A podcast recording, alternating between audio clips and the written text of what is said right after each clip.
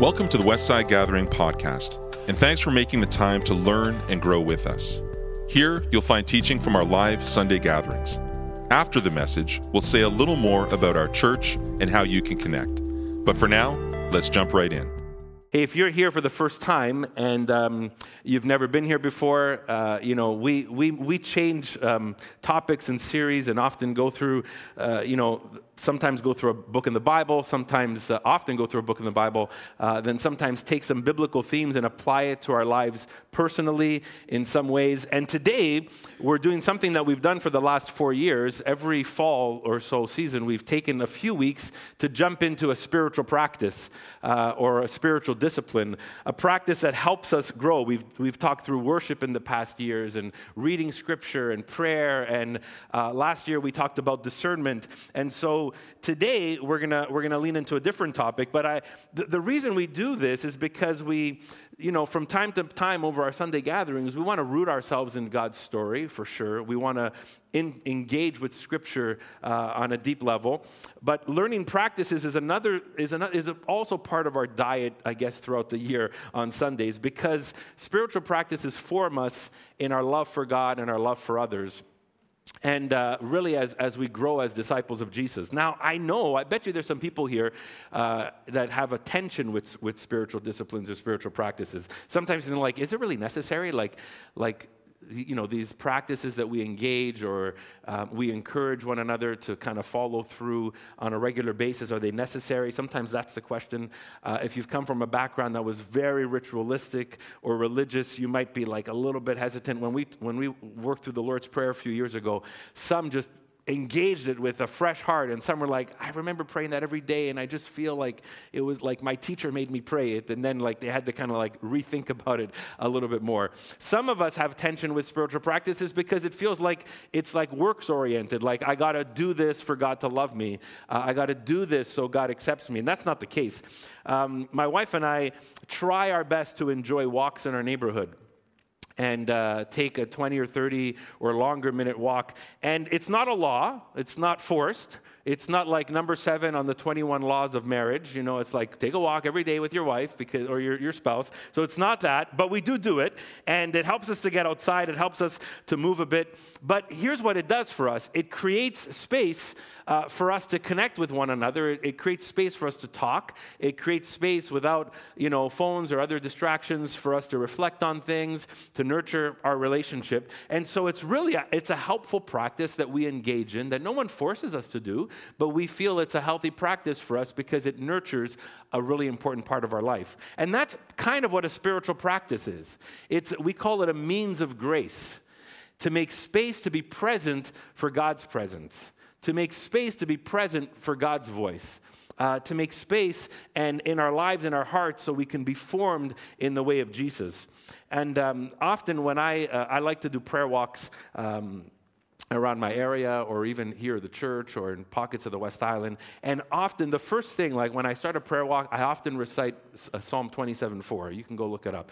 And I, I love reciting that, just that verse, because in that moment, as I start to walk and as I just begin reciting that, that just that psalm, uh, it just helps me to become more aware of God's presence, that He's already there, He's already with me. He's, he's you know, it's like I'm not, I'm not forcing God to show up on my walk, you know, like He's already there. And and often before I read Scripture, I take a minute or so and I just, uh, like we've done today, just take a breath uh, to really remind me that I want to, you know, inhale the presence of God metaphorically and then, you know, exhale the other distractions in my life and so that's a practice that I often use just before I read scripture because it, it just helps me be, to become more available to listen to God's voice. Some of you, when you read scripture, um, will stop and pause and circle a word. And that little practice helps that word or that theme just get rooted in your heart in a different way than just skimming by it, right? These are just kind of examples of, of spiritual practices.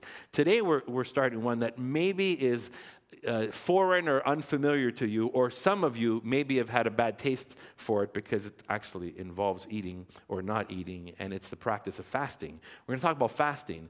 And um, some of you are like, can we actually talk about fasting for a few weeks? Like, what is there? You just don't eat. That's it. Like, that's the deal, right?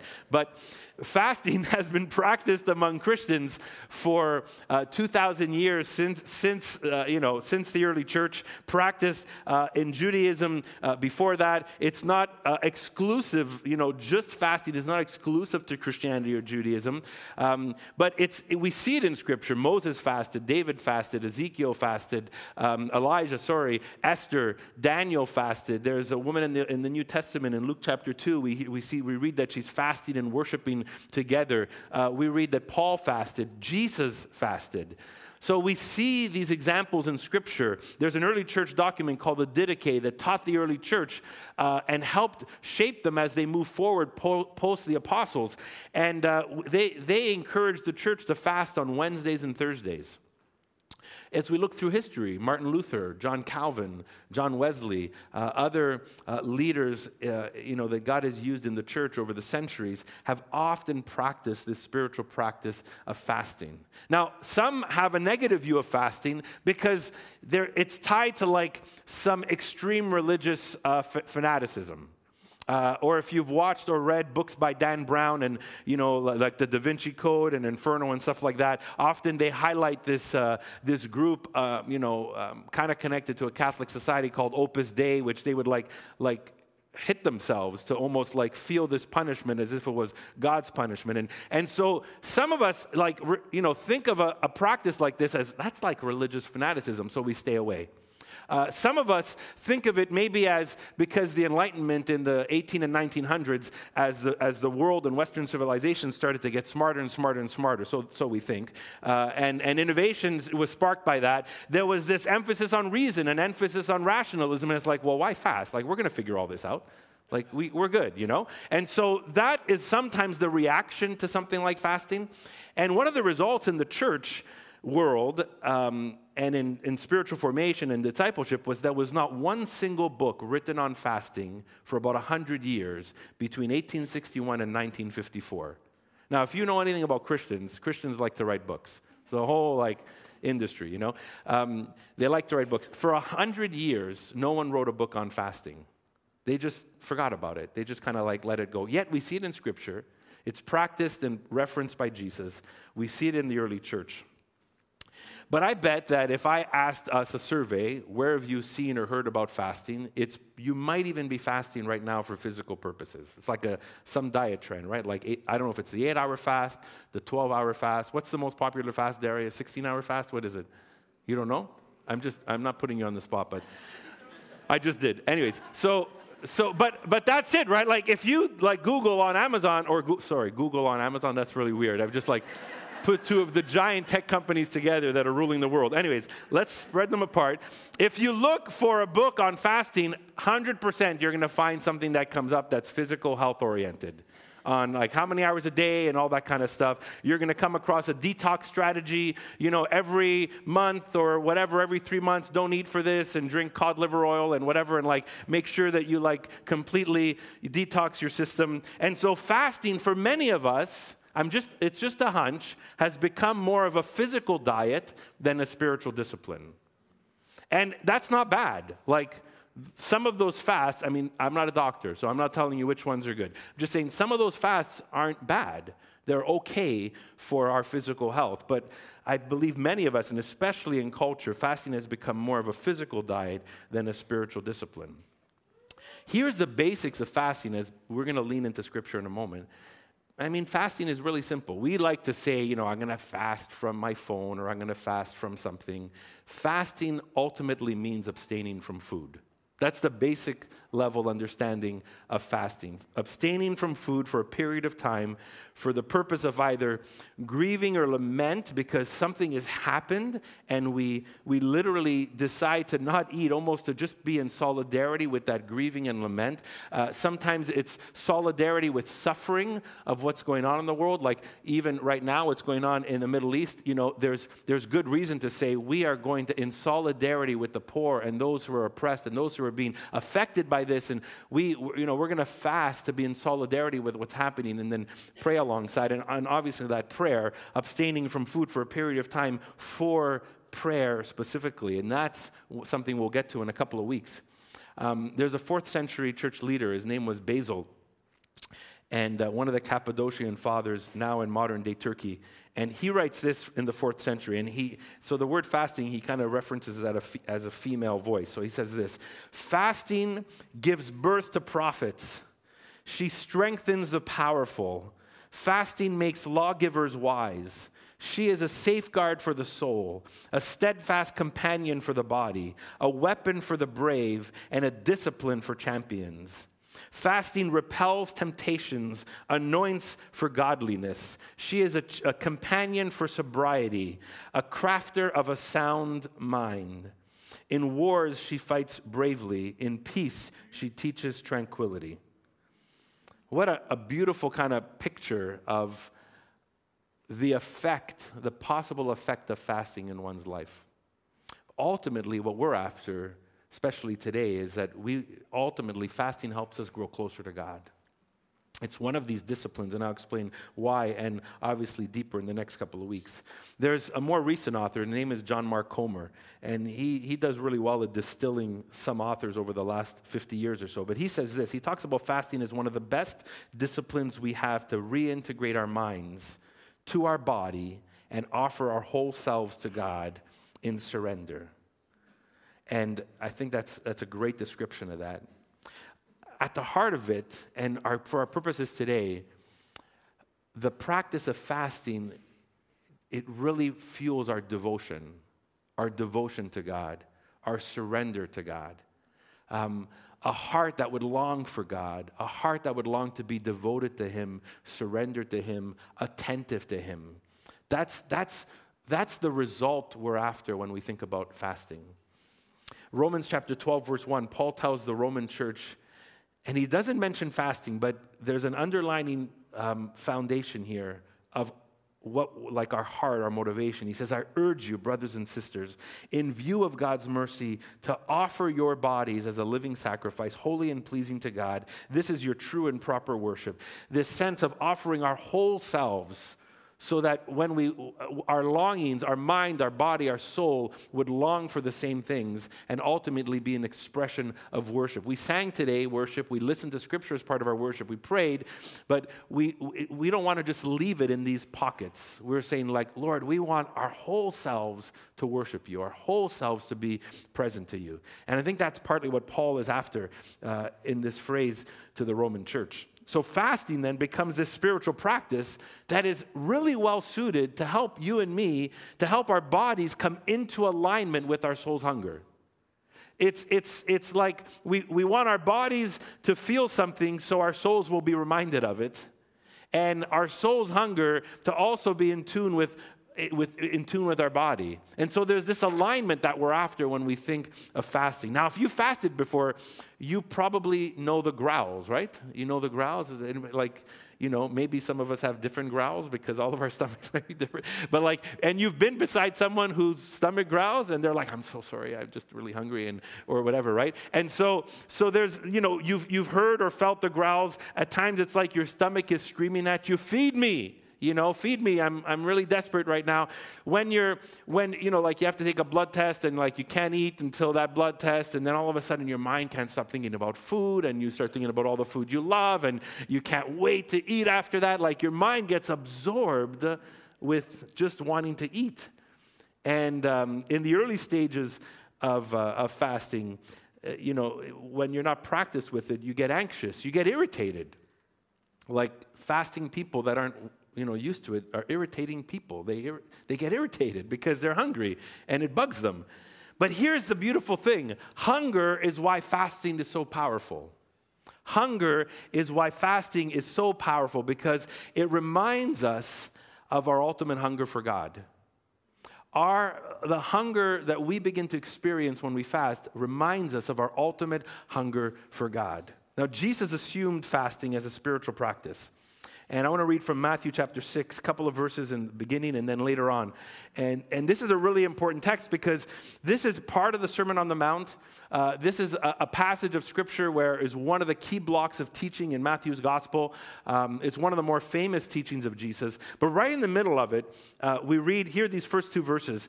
And uh, where, where Jesus says, Be careful not to practice your righteousness in front of others to be seen by them. If you do, you will have no reward from your Father in heaven. Now, now before we continue, the heart of what Jesus is going to say in chapter 6 or in this section is about not bragging about your spiritual practices. It's, it's, it's, I call them spiritual posers or religious posers, just to show off their devotion. Like, I've given today, I've prayed today, I fasted this week, and I want all of you to know about it. And so Jesus is, is going against that as he starts this passage. And he actually writes about giving, praying, or speaks about giving, praying, and fasting, and recorded by Matthew. But then he goes on later on, as he, after he speaks about giving and prayer, in verse 16, and here's the verse he says, When you fast, do not look somber as the hypocrites do, for they disfigure their faces to show others they are fasting. But truly I tell you, they have received their reward in full. But when you fast, Put oil on your head and wash your face so that it will not be obvious to others that you're fasting, but only to your Father who is unseen. And your Father who sees what is done in secret will reward you. I think this is really key. Twice we read Jesus saying, when you fast. He doesn't say if you fast. He doesn't say, he doesn't even say you should fast, but he's making an assumption when you fast. And he's speaking to people who would have had the custom of fasting. He's assuming that they're fasting as a practice. And it would have been normal for a first century Jew to fast. And Jesus and his disciples would have been familiar with fasting within Judaism. The Old Testament had one main day of fasting a year. It was, the, it was the Day of Atonement, and that was the main day of fasting. And then over time, there were other fasts that Israel would put in you know, started to practice. Sometimes it was a fast to help them remember a certain era. Sometimes it was a fast that helped them, um, you know, intercede for what's going on in the present. Um, but we read some of those fasts in the Old Testament. Now, there's three kinds of fasts generally in Scripture, and generally, I think, as normal. One is a normal fast, and normal fast is just like not eating food. If you read the account of Jesus in the wilderness, it says that he didn't eat food for 40 days in the desert. Not that he didn't eat or drink. In fact, when Satan tempts him, he doesn't, he doesn't tempt him with water, he tempts him with bread. Jesus was refraining from food. That's a normal fast, uh, a sense of not eating, uh, not eating food. Then there's an absolute fast, we, which we only see a couple of times in Scripture, where the situation is so grave, or the desire is so desperate, or possibly it's prompted by the Lord that the person refrains from food and water. And that's actually a health hazard. And so it should never be done unless it's either truly, truly, truly from the Lord and that, and, and that He will supernaturally sustain you. So, in other words, don't try that at home. All right? That's not the deal. Then there's a partial fast. And that's just restricting yourself from certain foods. And if you're familiar with the stories of the Old Testament, Daniel, in the book of Daniel, him and his friends were in Babylon, and they, they, were, they, they, they wanted to, to um, to learn how to be separate from what was going on in their culture. So they decidedly restricted themselves from, from the wine and the alcohol and the luxury food items like meat and such. And they said, you know what? We're, gonna, we're just going to eat vegetables and water uh, for the next few days. Don't worry, you can grab that. um, so, so that was Daniel. They, they just restricted themselves. And when you read that, you find that they just um, focused on vegetables and water, and that was it. And it was a way for them, maybe we should just wait. you need to find your phone. you want to help her, Natalia? there we go. What is going on? Woohoo! You got it. Thank you. Are you good? You gonna go for silent mode now, maybe for the rest? Uh, that's okay.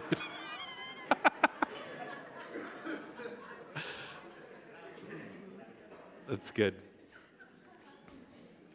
All right. Where's Stephanie? We all take a breath. We'll just take a breath and we'll. Okay, normal, absolute, partial fast. We're not going to go into them deeply today.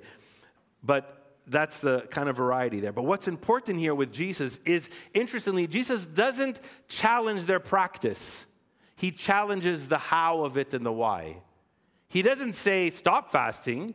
He doesn't say you shouldn't. He says, when you fast. And then he challenges the how of it. And he says, and I don't think, maybe we didn't, yeah, we did read that part. So we'll, we'll go back to that, where he says, don't look dismal like hypocrites. Or don't look so somber as the hypocrites we read in this version. Jews had a habit of, if they were fasting, sometimes some would just stop shaving. Um, they wouldn't put like the ointment perfumes that was around during that time because people didn't have, you know, showers as we have today. They kind of stopped cutting their hair. And when I say shaving, I don't mean like we shave, but I mean kind of trimming their beard and things like that and, and other ways. So they stopped that. So it brought attention to themselves during the fast. So someone's walking down the street and is like, Frank, Sandra, you guys look horrible today. And they're like, We're fasting. And so that was, that was kind of what Jesus is getting at. And, and it brought attention to them during this fast. Jesus saying, Stop showing off. Stop showing off while you fast. The, in the Greek, both those words together come together as gloomy hypocrite. Gloomy hypocrite. And the word hypocrite is the word for actor. Stop acting so gloomy. Stop, stop trying to show the world that you're fasting. Now, that doesn't mean that some people can't know we're fasting. It doesn't mean that there's not a community of people that knows we're fasting. That early church document, you know, encouraged the church to fast on Wednesdays and Fridays. That was a decision. It wasn't forced in Scripture, but it was a decision. That was a communal decision. What Jesus is getting at here is you're not here to tell everybody you're not here to show off your spiritual disciplines. Instead, Jesus is saying, wash up, get dressed, put some deodorant on, and keep fasting between you and God and whoever else you've decided to do this with. And that's it. And so Jesus is getting at that because he's, he's, not, a, he's, not, he's not coming against the practice, but the how and the why and the motive behind it. On the flip side, something we find interesting later in Matthew's Gospel, chapter 9, is that John's disciples are noticing that Jesus' disciples aren't fasting. And they come and ask, like, hey, Jesus, why aren't your disciples fasting? And it's an interesting uh, scene because, I mean, J- Jesus could have said, like, John, I fasted 40 days. Don't you remember that? I mean, you baptized me and then I went to the desert. You have to remember, I, bro, I'm the best faster of all the fasters in our, in our region, I fast the best. I fast the most. I've done it for 40 days. What have you guys done? Like Jesus didn't do that, right? He, he just, he keeps quiet like Matthew 7, you know, describes. But then he does, he does say this. Then John's disciples came. They asked him, how is it that we and the Pharisees fast often, but your disciples do not fast? And Jesus answered, how can the guests of the bridegroom mourn while he is with them? The time will come when the bridegroom will be taken away from them then they will fast. And there was something in Jewish culture anticipating a wedding when they would often like, oh, the bridegroom's not here, the bridegroom's not here. Let's, it's a moment of fasting until they feast. This is a little unique. Jesus is saying, like, why would my disciples fast when the bridegroom is here? And there's an imagery in all of Scripture that Jesus, uh, you know, we are the bride of Christ. And so that's partly here uh, leaning into that. But he's saying, like, well, when I'm gone, they're going to fast because I'm here. And now is a time to lean in and to learn and to celebrate. Now, he could, he could have meant the time between his death and resurrection, because that would have been a time of mourning. But then we do see in the New Testament that the disciples later, post the resurrection, are practicing fasting. So it can't just mean that time period. So it seems to mean the best possible option is that his disciples will fast once Jesus ascends into, into heaven, God's space, until one day he returns for a wedding feast in new creation. And in that time period, that's the moment that his disciples will lean into the practice of fasting as a way to prepare for Christ's return. And so, what we're learning from Jesus here is not that fasting is some specific command on a specific day of the week that you have to do in this way, in this way, in that way, but you, we are seeing from Jesus it's such an important assumption that it undergirds how they grow in their devotion to the Lord, that it's part of their practice, that it's part of their, their formation, that it's part of how they learn to eventually abide in Christ. Richard Foster, who writes on spiritual discipline, says For the person longing for a more intimate walk with God, Jesus' words are drawing words. And so we might ask, well, when is the time to fast? And it's we're in this period. We're in this between the ascension of Jesus and the second coming of Christ when he would return. And one day that means, I mean, literally, Revelation talks about it as a feast, the marriage supper of the Lamb. But in between is a time we're waiting for his return. We're seeking him. We're growing in Him. We're growing in our devotion to Him. We're partnering in prayer. We're depending on the Spirit's power uh, in our life and the Spirit's presence in our life. And then you couple that with fasting in the New Testament, which we'll look at in the next couple of weeks as well, where the early church continued this fast and even a bi weekly fast and leaders throughout church history. And what do we have? We have this practice that reflects a hunger for God. It reflects a hunger to be devoted to the Lord a hunger for devotion, a hunger for worship, a hunger to abide in Christ, a hunger to feed on God, a hunger for His word and for His presence. And while Jesus doesn't specifically tell us when we should fast or how we should fast, there's something underneath all this that helps us understand that fasting is like a catalyzer.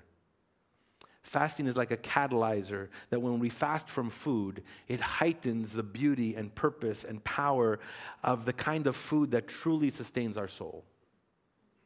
We read that Jesus is the bread of life.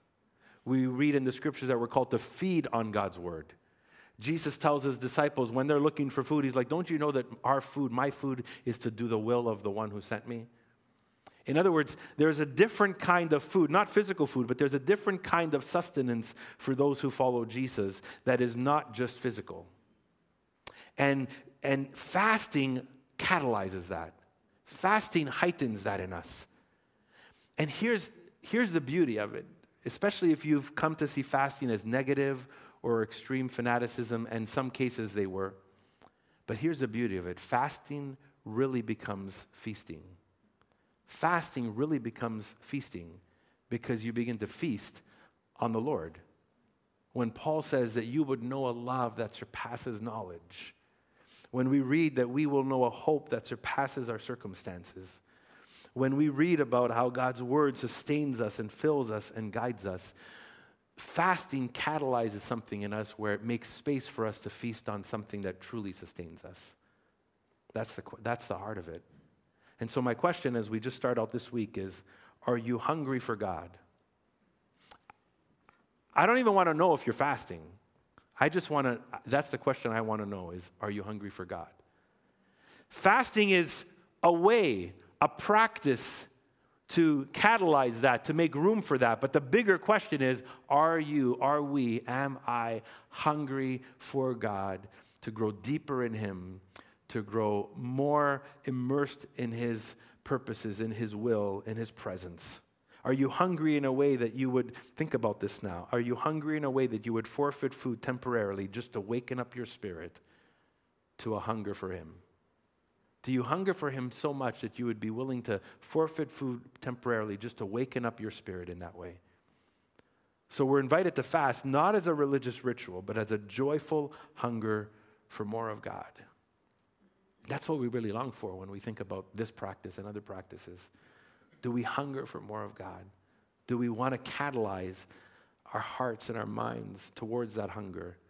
Do we want to make room as we fast so we can truly feast on God in ways that this practice leads us towards and makes space for? And we're going to talk in the next few weeks about you know, how fasting can shape our hearts and our minds towards holiness, how fasting can grow, uh, be partnered with prayer, for how fasting also plays a part in what it means to, to pursue justice uh, in, in our world. But just, just for today, we, I want to start with this hunger. And, uh, and, and I want to invite you to, to practice this, to, to start this. What, is it, what, what might it look like for your life? And so it could look like a couple of things. Um, if we just think about the normal fast, w- you could just say, I'm not going to eat this meal and I'm going to stay away from this meal. I think um, uh, maybe a more a traditional or practiced way of fasting as a start, it can be a meal, but it can also be normally like a 24 hour period where you eat supper on a, on a Tuesday night and then you choose to fast from food until Wednesday supper. And so, uh, where after supper, you just you wait until the next day's supper to eat and that becomes a choice where you're saying i'm, I'm going to refrain from eating food not drinking i'm going to refrain from eating food for this 24 hour period from after this supper time to the next supper time and i'm going to make space for god in my life in a unique way I'm going to allow the hunger that starts to grow inside my body to remind me of my hunger for God. And if the Lord has placed on your heart for things to pray for or intercede for or to maybe even grieve over in the world, that can become part of your fast. And I think one of the helpful things, not mandated things, is to choose a day. Because when we choose a day and we, we slowly become consistent with that, it makes fasting easier. And the irritation and anxiety that happens in that I tried fasting once and I hated it or I couldn't. It start, as you start to grow in it, you actually start to be less distracted and more attentive to the Lord. And so, while it's not prescribed that you have to do it this way, communally or as a person, you can decide, I want to I wanna, I wanna practice this. And uh, like the main goal here is that your desire for food would point to your desire for God. One of the things I'd encourage you to do if you choose to fast is don't just say, "Oh, great, I can do more work at lunchtime." oh, that's awesome. I can like get some more emails done or I can make some phone calls or get some extra reading done or whatever the case is. No, no, no. Like the idea of fasting is actually doing less. Is actually taking something off the table, off your plate and then making room for you to be present with the Lord. It does, also doesn't mean you have to pray for a whole hour during your meal, but to not just replace it with work and chores and extra items and knowledgeable things is like, no, no, I'm going to make room for God. Maybe it's a prayer walk. Maybe it's I'm going to immerse myself in Scripture. Uh, maybe it's, you know what, I'm going to I'm going to write down three or four people that the Lord brings to my mind. I'm going to pray for them during this time. Um, I'm going to take time to worship. I think it's really important to then take that time of fasting to lean into God in, in a way that maybe even your time to eat doesn't allow you to. Richard Foster says this one of the most important things to monitor when we fast is the attitude of our hearts. Outwardly, you will be performing the regular duties of your day, but inwardly, you will be in prayer and adoration, in song and worship. And in a new way, cause every task of the day to be a sacred ministry to the Lord. However mundane your duties, for you, they become a sacrament. I'm going to ask the team to come up as we slowly close our gathering. Here's my, here's my hope for us. I'm inviting us to, to, to attempt this practice. Like we read, and I don't want to, and, and I really feel biblically, I don't feel I should say, you should fast this day and this day and this day for four weeks straight. But we can choose as a community for spiritual formation and for the sake of us growing in our hunger for God, we can say we want to be the kind of people that practices fasting. We want to grow in this. And so I want to invite you to, to, to consider this, even starting this week, and to consider fasting together. Uh, and, and to consider that, to know that other people are doing it. Not that you have to tell them, hey, did you, by the way, I fasted yesterday. Did you do that? Text buddy. I don't mean that. But that we together will know, hey, there's a few people in our church community all together hungry for God. And um, if it's just our little secret, right, we could, we could take Wednesday as a day of fasting and, and after Tuesday night's dinner, choose, I'm going to fast until Wednesday dinner. Now, I'm not a doctor. I don't know your medical history. Please don't do anything that's unhealthy. And if you struggle in some ways um, with, with actually not eating, or there's some dietary issues, like that's something that uh, I'm not telling you to, to like look like you don't, you don't just ignore that, okay? Um, so that's important, just so you know that. But that if we would just come together and say, oh, imagine we would know, even if we don't know each person, but we know as, as, a, as a community, we're growing in this. We're, we're, we're going we're gonna attempt this together uh, to grow in this. And if maybe for the first week you can only do, you know, one, one meal, that's okay. Again, it's just, it's just starting in that way and to be able to do that. But here's my hope, that every time your brain tells you that you're hungry, every time, you know that our stomachs tell us that we need to eat before we really need to eat? That's why someone can actually go three days without food. Um, and, or 40 days even without food if they drink water. But our stomachs tell us, because our stomachs are used to getting fed. So when our stomach growls, our body doesn't actually like need food desperately. So it's, it's a, they're kind of fooling us a bit. Like our stomachs are kind of fooling us a bit. But, so, but, but here's the thing when every time your brain tells you that you're hungry, allow that to become this brief moment where you offer yourself in devotion to the Lord. Even if it's a whisper prayer, even if it's just like, oh, I feel hungry. Okay, God, man, this hunger is just getting the best of me. But God, I want to tell you how hungry I am for you. Lord, just in this brief moment, God, would you draw me so close to you? Open up my eyes through my day so I can see you in places that I've missed you.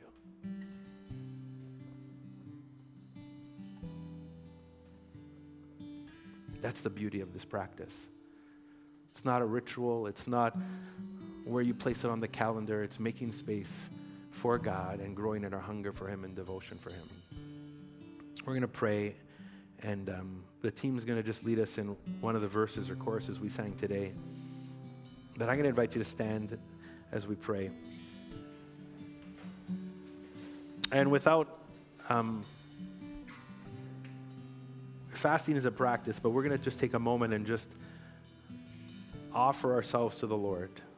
As Paul writes, we would offer our bodies as living sacrifices to God. This is our spiritual act of worship. So let's take a moment and offer ourselves fully to Him.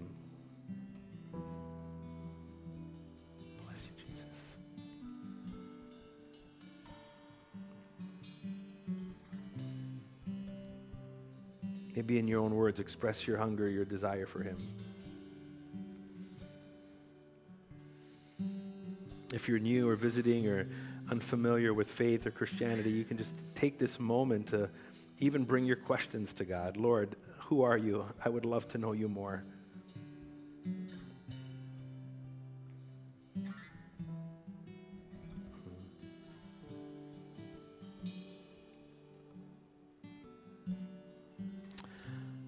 Father, we um, offer ourselves to you. And we know as human beings, um, we really both appreciate and struggle with patterns and rhythms and rituals. We appreciate them because they help guide us and shape us and help us make priorities, and sometimes we can struggle with them because they can feel like they're it's a burden placed on us. God, we just we want to clear our minds and our hearts of all of that and just tell you that we hunger for you. We long to grow in devotion to you. And help us to see this spiritual practice of fasting as referenced in Jesus, as his words invite us. May we also assume that fasting is a means of grace to feast on you. So, God, that's my prayer, my hope for each of us as we discern and, and make a step, possibly even this week, to, to, to, to attempt this, maybe something we've never tried before, God. May you help us see that by removing for temporarily this food consumption from our lives, even for a few hours, that we make room to feast on you as we grow in our devotion to you, Lord. And help us, empower us by your Holy Spirit. Lead us, guide us, give us discernment. Because we want to become a people that are hungry for you. In Jesus' name. Amen. Thanks for listening. We hope this message helps guide you on your spiritual journey of discovering the life and message of Jesus. We update this podcast weekly, so why not hit subscribe and journey with us? Who are we? Westside Gathering is a local church in the West Island of Montreal. We're a simple community of faith where we want you to feel welcome, even if you're not into church or religion. We meet every Sunday, but you can also find smaller groups, environments, and resources for all ages between Sundays. Find out more at westsidegathering.com. You can also find us on Facebook, Instagram, and Vimeo. We'd love to hear from you. Ask a question, ask for help, or let us know how we can pray for you. If you'd like to contribute financially, just go to westsidegathering.com forward slash giving. Until next time, peace.